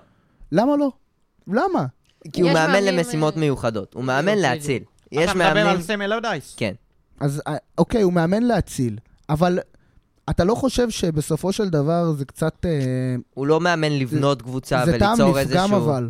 מבחינת ההתנהלות, כאילו, אתה, אתה, אתה אומר, אוקיי, המאמן עשה את ה... יש לו, תנו לו ליהנות מחמת הספק, מקסימום לא טוב, תחליפו אותו באוקטובר. מה, מה, מה, מה תפסידו מזה? אם אתם, אני אומר, במידה ולידס פתאום תתחבר ותנצח איזה משחק ותעשה ככה ו... אבל אם אני לא, לא רואה את זה קורה. אה, אומנם אנחנו זה לא לא רואים אותה את זה השוואה. קורה, אבל תראה כמה כן. וילה מתחרטת על זה שהיא השאירה את ג'רארד. עזוב שזה לא אותה השוואה, ו- וגם הוא נשאר יותר מאוחר. איפה וילה היו היום אם הם לא היו משאירים את ג'רארד? אתה... זה לא מאמן שבונה ואם קבוצה, הם זה לא לא היו. מביאים את אה, אמרי במקום, והיו מביאים מאמן אחר, זה ואים ואים. הכל זה ואם, בגלל זה אני אומר, בואו תיתנו לו, אם הוא יהיה טוב, והוא י... אני חושב שהסיכוי שהוא יהיה טוב... אז מה אני אגיד? אבל הסיכוי כן. שהוא יהיה... טוב, אם הוא בארבעה. מחזורים יצליח לעשות את אפקט המאמן החדש ולנער את הקבוצה ולעשות את זה, למה לא לתת לו את. את הנאת הספק לנסות להרכיב את, קבוצה... את הקבוצה לעונה הבאה? גם אם זה מזה- בצ'מפיונשיפ? לא, אני אומר רק אם הוא נשאר בליגה. אבל יותר, א', בצ'מפיונשיפ הייתי נותן לו להרכיב כי הוא יודע להעלות קבוצות. זה כן, הוא העלה את בולטון, הוא העלה את ווסטהאם, הוא עשה דברים, הוא נשאר עם סנדרלנד, הוא יודע לעשות את זה. אז אם הם יורדים לצ'מפיונשיפ, יש להם מאמן לדעתי לעונה הבאה שיכול לעשות את העבודה טוב מאוד. זה דבר אחד. דבר שני, למה לא לתת למאמן ליהנות מחמת הספק? עוד פעם, יש לו סך הכל ארבעה משחקים, הוא יצליח להשאיר את הקבוצה בליגה ולקטוף איזה ניצחון ואיזה תיקו ואיזה איזה משהו, וואלה, יש, יש שם איזה בסיס להישארות. בסיס להישארות, אז עוד בסיס להישארות שאני אגיד עכשיו זה שון דייטש כמובן, שגם לא הצליח לנצח את לסטר, שון דייטש 2-2, אברטון עדיין מסובכת, אה, ואני תוהה האם אברטון אה, אה, נמצאת בדיוק בסיטואציה שליץ נמצאת עכשיו, כי גם לאברטון מצופים משחקים מאוד קשים, ברייטון וסיטי, החלק הראשון, וולפס ובורנמוף, החלק השני. אני אמרתי שאם אברטון לא מנצחת שניים מארבעת המשחקים, הם יכולים להגיד יפה, שלום לפרמייר ליג. אז אמרתם שון דייץ'. אז בואו בוא נדבר עליו קצת, כי הקבוצה שלו באמת בקריסת מערכות טוטאלית. הם לא מצליחים לנצח את לסטר. אה, כי לסטר התחילה טוב, עלו ליתרון. אברטון... אברטון עלתה ליתרון ראשונה. כן, קלברט לואין, 1-0. כן, ו... נכון, ולסטר... והבקבוק כן. של פיקפורד. והכל התהפך, ברור, הכל התהפך, ואז... ואז שוויון בדקה 55, ושם נגמר המשחק בעצם. ו- ואברטון כביכול נתנה פה משחק על השורה הסטטיסטית מדהים. 23 בעיטות לשער, 8 למסגרת, שלטה יותר, עשתה יותר. אה, כאילו, היית... אבל איפה תכלס? קיבלתם שני, קיבלו שני גולים, לא מצליחים להבקיע יותר מדי. ונראה שהם ירדו ליגה רק בגלל שהם לא רוצים לנצח. שמע, זה שתי קבוצות שמאוד שיקפו אחת את השנייה במשחק הזה, וגם הרבה פעמים העונה. זה, זה היה משחק מאוד שקול, דווקא שקול ברמה גבוהה. היה expected goals במשחק הזה מאוד מאוד גבוה, בין הגבוהים שהיה אומנם. במצטבר היה כמעט שבע, שבעה שערים שהיו אמורים, ל- שזה המון למשחק. כן, זה כנראה בגלל כמו, איכות הבעיטות של שתי איכות הקבוצות. הבעיטות, כמות הבעיטות, היה משחק מאוד התקפי. כן, אבל זה שתי קבוצות שמאוד מתקשות. שתי קבוצות הכל- ש... סך הכל היו מעל 40 בעיטות לשער. שזה אה, כמעט, סליחה, כמעט 40, 38 בעיטות לשער. 38 בעיטות, שגם האיכות שלהם הייתה מאוד גבוהה. כי ראינו הרבה משחקים עם הרבה בעיטות, לא ראינו הרבה משחקים עם, אקס, עם expected goal זה כזה גבוה. וזה קבוצות שמאוד מדביקות אחת את השנייה, גם בנקודות, גם ב, ב, במשחק עצמו שהיה אחת נגד השנייה. זה צריך לראות מי, מי מהם תוכל לשמר את המומנטום מהמשחק הזה, כי שתיהן בנו פה מומנטום, ומי מהן תאבד את זה. אני חושב שמי שהפסידה את המשחק הזה לטעמי, למרות שזה תיקו, זה אברטון, למרות שלסטר היא זאת שאירחה, כי ברגע- שיש לך משחק על שש נקודות, שגם קו הירידה, שזה עוד יותר, הקבוצה היותר טובה במשחק הזה, במצב שזה תיקו, היא צריכה לצאת מאוכזבת. כי היא כבר הייתה יותר טובה, קרב על שש נקודות, משחק שאם היא מנצחת אותו, היא סיכוי גדול מאוד נשארת בליגה ומורידה את הקבוצה לשנייה ליגה, ודווקא במשחק שהיא יותר יותר טובה, אותו לא ניצחה. דווקא אני ה- חושב שלסטר צריכה לצאת מאוכזבת, בהתחשב בזה שהיא יכלה לרדת במחצית ב-3-1. אבל אתה ראית בסטטיסטיקה, אברטון היו הרבה יותר טובים, אברטון היו, שיחקו, שעזבו את הדשא. אה, כן, אבל הסטטיסטיקה תמיד... הסטטיסטיקה משקרת. נכון, אבל היו טובים, ב- היו טובים. הם היו יותר, אולי לסטר יותר... היו אמנם גם יותר מסוכנים. הם אה, התמסרו יותר, לסטר- וגם בחצי.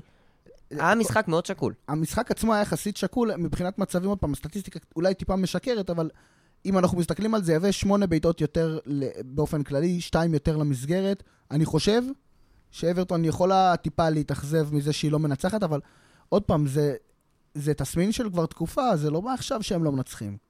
אז אתם, אתם יודעים, כאילו, יש עוד קבוצה שנגיד בקלחת, שזה פורסט, שלמזלם הם לא מנצחים גם פורסט ומפסידים לברנדפורד.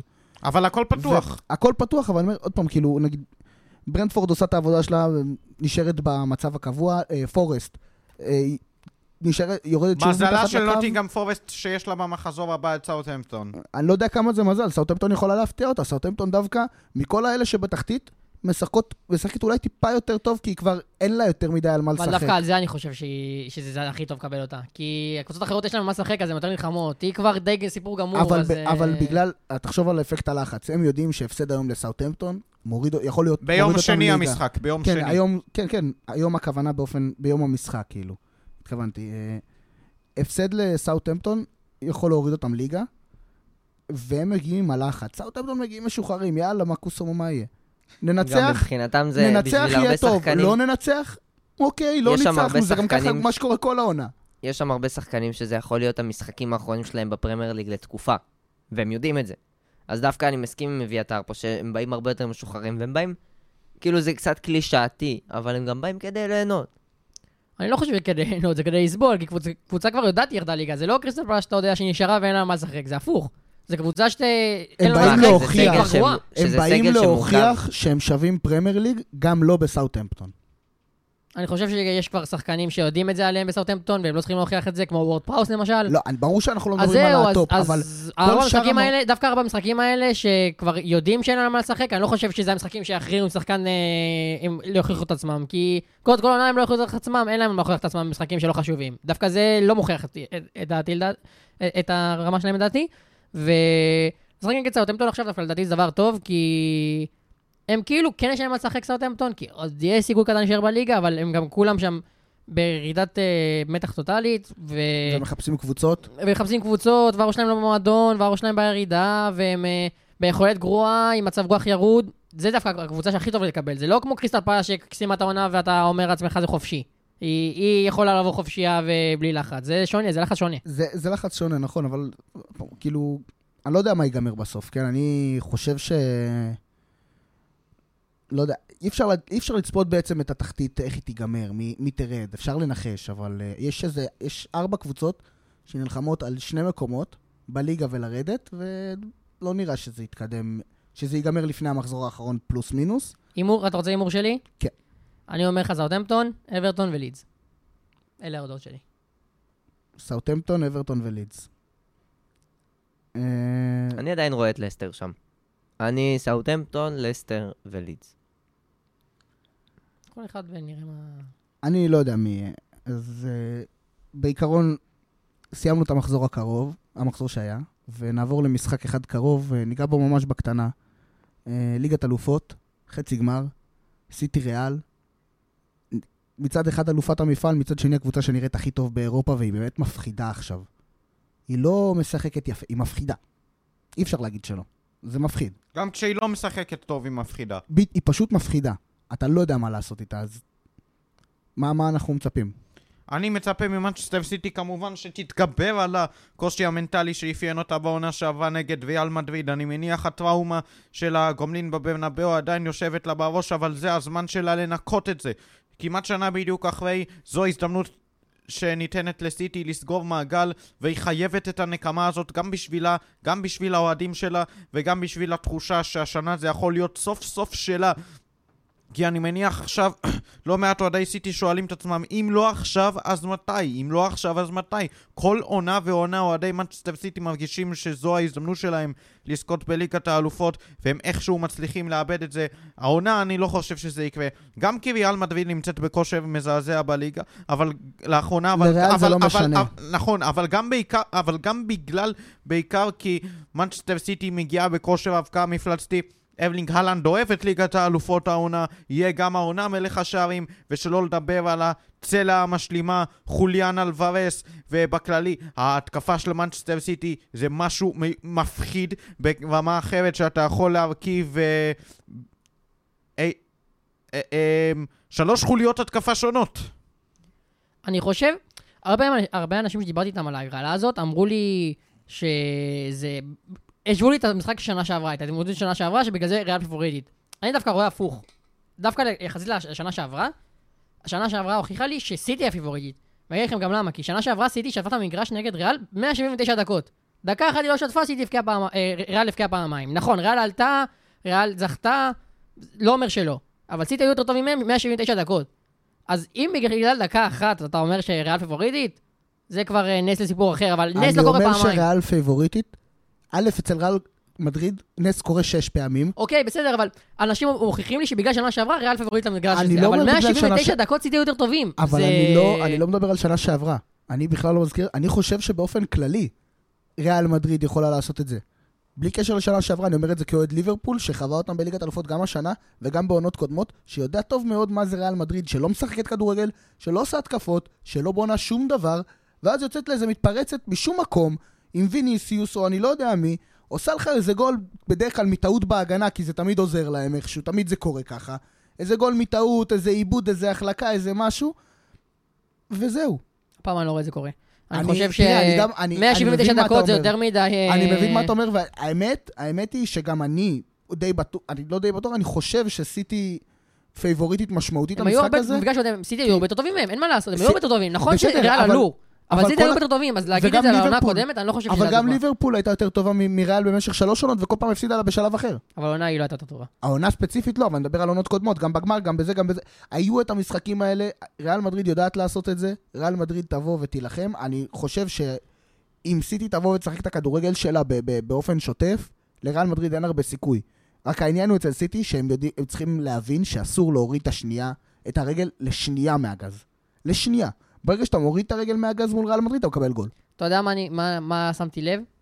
שכל השנה שעברה, ריאל מדריד אירחה- את המשחק, אה, את המשחק השני.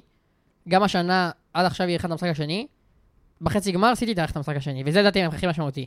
כי ריאל עושה את כל הנפלאות שלהם בברנבאו. בדרך כלל, ועכשיו המשחק כן. השני, עכשיו המשחק השני בית אחד, אז זה מעניין מה יהיה שם. יש, יש הרבה דברים, יהיה לנו באמת משחק מטורף, כאילו, משחק מסקרן, וכדורגל, בוא נגיד שזה הגמר, זה הגמר שכולם אז רצו. המנצחת שם תהיה זוכה, אין... אה, אה, אני, לדעתי, אני לדעתי. חושב, אני חושב שאני יכול להבין את הטיעון, אבל עוד פעם, ליגת אלופות, הכל יכול לקרות. מילאן בגמר ליגת אלופות, או אינטר בגמר ליגת אלופות, ב-90 דקות תמיד אומרים את זה, אבל לעשות. בגמר בדרך כלל, אולי חוץ מצ'לסי נגד סיטי, בדרך כלל ה- ה- הפייבוריטית תהיה הזוכה, בגמר.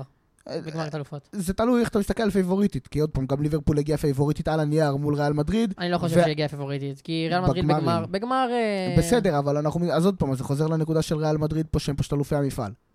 נכון, אבל אם הם. ידיחו את ריאל מדריד, בגמר כבר יהיו, וסיטי יהיו פייבוריטים ברורים, לא משנה לא, נגד... סיטי אה, יהיו פייבוריטים, ברור- מי שתעלה מהמפגש הזה, סביר להניח שהיא הפייבוריטית לזכייה. אבל להגיד שאם נגיד מילאן או אינטר בגמר זה ניצחון בטוח, אני לא רואה את זה, כי זה עוד פעם, אתה יודע, ב-90 דקות מילאן יודעת לעשות את זה, אינטר יודעת לעשות את זה. מילאן היא קבוצה עם שבע זכיות בליגת אלופות, היא מקום שני, לא, בואו, אבל לא הזכייה נזלזל. הראשונה- האחרונה היא שם. אה, אז, אי אה, פעם 2007, אבל בסדר. בסדר, אבל זה זה יותר מדי, נכון. לא... אף שחקן לא שיחק שם כבר. נכון, אבל אותה- באותה מידה- שבא- באותה מידה בהנהלה. גם ליברפול עד שהיא לא זכתה בליגת אלופות אה, מול אה, טוטנאם בגמר, היא לא זכתה גם איזה 14 שנה. נכון, אבל, אבל הם לא שיחקו נגד מישהי שזכתה.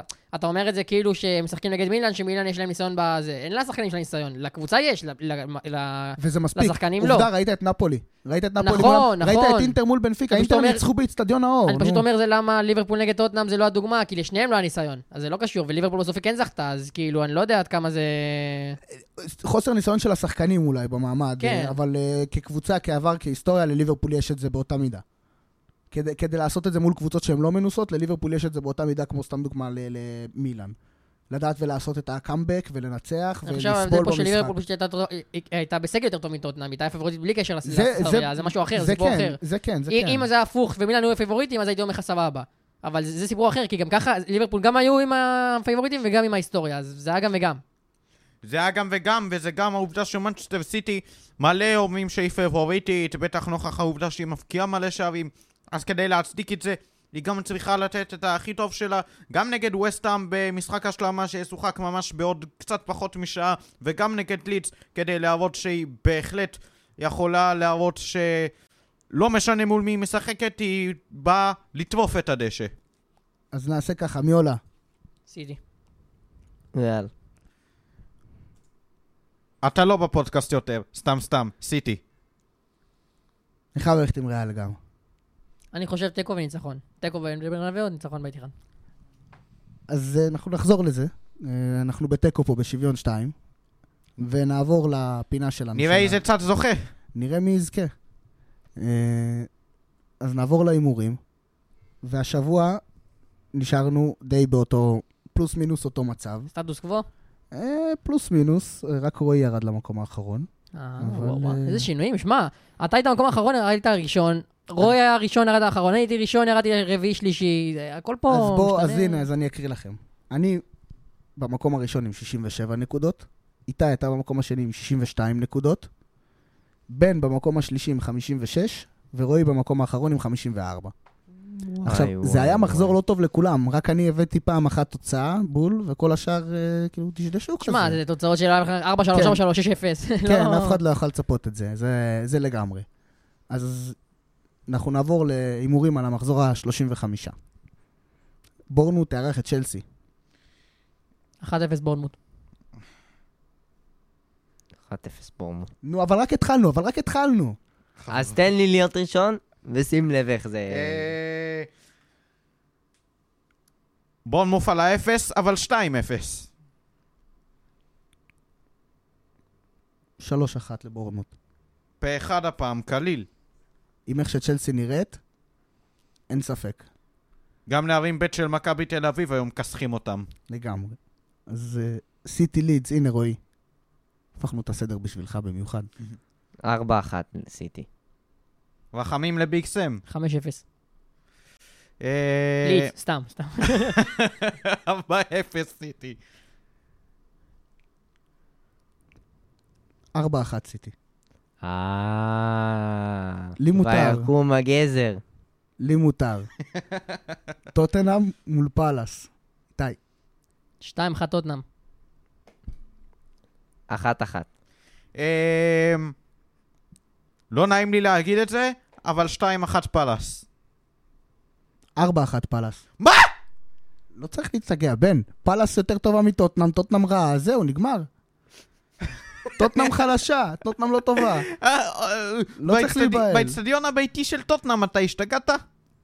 אנחנו נדבר על זה בעוד שבוע. אה, אז וולפס תארח את וילה. רועי, וולפס תארח את וילה, 1-1. 2-2. אה, 2-1 וילה. נלך פה עם 2-0 לווילה. סליחה. ליברפול תארח את ברנדפורד. הוא- 4-1 ליברפול. פה אני לא אומר מה, כי זה די הגיוני. 2-0 ליברפול. אמ, אני עם איתי בהפרש, אבל לא בתוצאה, 3-0. כמובן לליברפול. כולכם פה בטוחים שליברפול תנצח ככה, אני אומר זה יהיה קשה, זה 2-1 צמוד. לליברפול. ניוקאסל מול ארסנל. וואו. איפה זה? בסט ניוקאסל פארק. מול ארסנל. בניוקאסל. הקבוצה המארחת תמיד ראשונה. איזה שטויות בפינת ההימורים. 2-1 ארסנל. 1-1. יהיה משחק מאוד קשה, זה בטוח, בטח כשארסנל יודעת שהיא חייבת לנצח את המשחק הזה, אבל צר לי לאכזב אותך, ארטטה, צר לי לאכזב אתכם אוהדי ארסנל, אבל ניוקאסל היא זו שלדעתי תצא עם ידיים על העליונה עם 3-2 מותח. אני חייב, אני אלך פה עם ארטטה, אז אה, הם ינצחו. זה 2-1 כזה לארסנל. וסטאם תארח את מנצ'סטר יונייטד. וואו. איזה איזה שזה- קרב אישי. שתי הקבוצות שלי, שאחת של הפודקאסט ואחת הקבוצה האמיתית. אז תהמר על 0-0. לא, לא יהיה 0-0. אני חושב שיהיה 1-1. רחוק פיצוצים מ-0-0. כן, מה, זה גול לכל קבוצה, זה כבר... אה, ווסטהאם יונייטד, אני אלך עם אה, 3-1 ליונייטד. לא, יש שתי קבוצות, יש ווסטהאם ויש מנצ'סטר יונייטד, לא ווסטהאם יונייטד, אתה יודע. בדיחה מתבקשת. אז מי היונייטד ליונייטד. שתחגוג? מי היונייטד 3-1 שתחגוג? ליונייטד ומה של- האדומה. ומה שלך אז?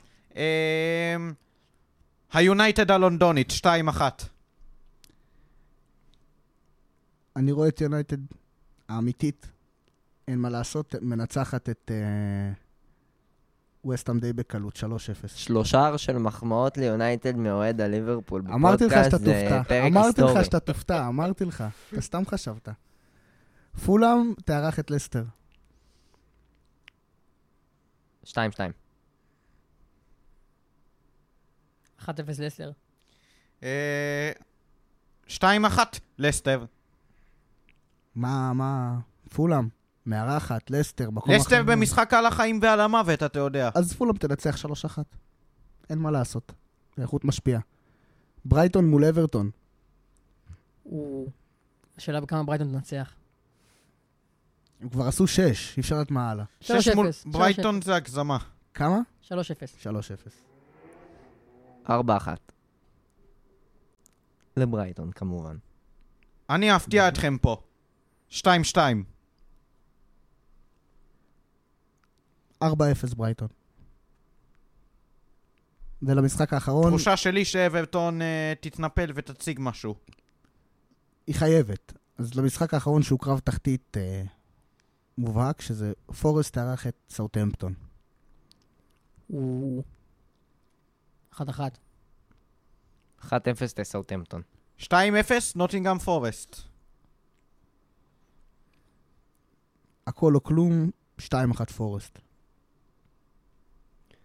יאללה, נדבר על זה שבוע הבא, כשיהיה איזה שלוש תוצאות 4-3, 5-0, 6-1 ואיזה 7-2 שאף אחד לא יכול אה, לחזור. ואני. ואני, ורק איתה יפגע. ואני אגיד לאביתר, אני לא הייתי צריך לצרוח אחרי שכן ראיתי את זעה דופק רביעייה. סתם סתם, אבל באמת נחיה ונראה. אז אני רוצה להגיד תודה רבה למאזינים. תודה רבה, בן. בכיף. תודה, איתי. עוד שבוע. תודה, רועי. אני אביתר יחזקאלי. עד הפעם הבאה. ביי ביי.